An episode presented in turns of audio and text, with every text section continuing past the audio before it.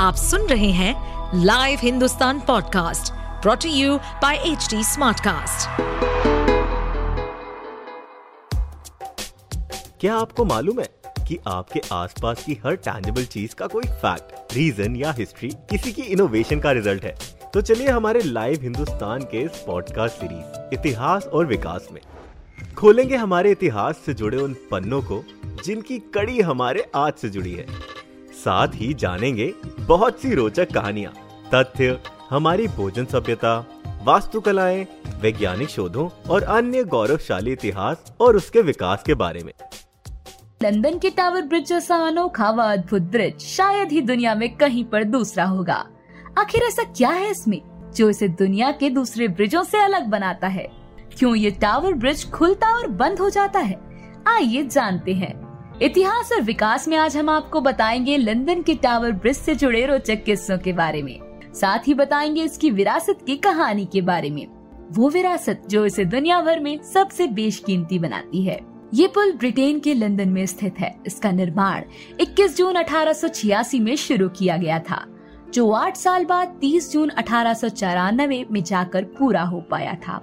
इस विशाल काय ब्रिज को तीन इंजीनियर्स ने बनाया था, जिनके नाम George D Stevenson Horace Jones और जॉन वोल्फ बैरी है। ये ब्रिज लंदन की सबसे मशहूर टेम्स नदी पर स्थित है। इसे यातायात पुल के तौर पर बनाया गया था। इसकी खासियत बेस्कूल ब्रिज होना है। अब आप सोच रहे होंगे कि ये बेस्कूल ब्रिज क्या होता है?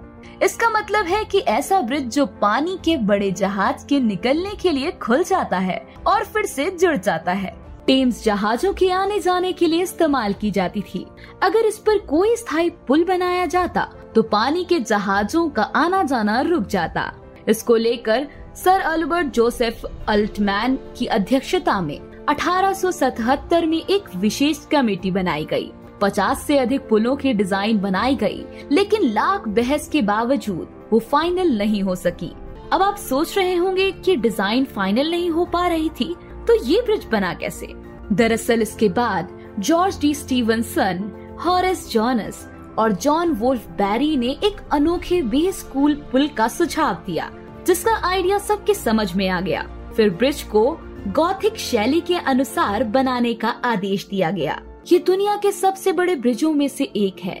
इसकी कुल लंबाई 244 मीटर व कुल ऊंचाई पैंसठ मीटर है। इसको बनाने के लिए 400 से अधिक मजदूरों को नौकरी पर रखा गया था। भला नदी में पुल बनाना आसान होता है?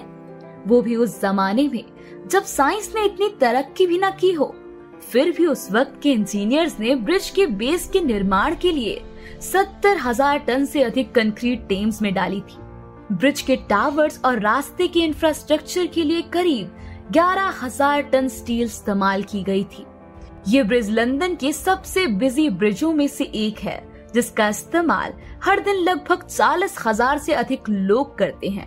अगर भारत की बात करें तो महाराष्ट्र के बांद्रा में स्थित सीलिंग ब्रिज सबसे खास है। इसको राजीव गांधी सागर लिंक के रूप में भी जाना जाता है।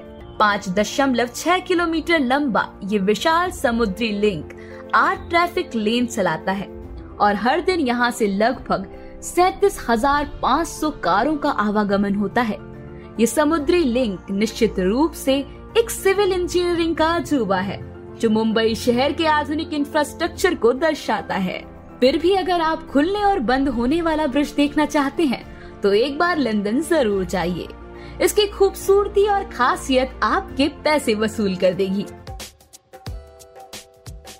ऐसे और interesting facts, stories food cultural movements and technological advancement सुनने के लिए और अपना फीडबैक शेयर करने के लिए आप हमें फॉलो कर सकते हैं Twitter Facebook Instagram YouTube and LinkedIn पर। साथ ही ऐसे और पॉडकास्ट सुनने के लिए आप लॉग इन करें www.htsmartcast.com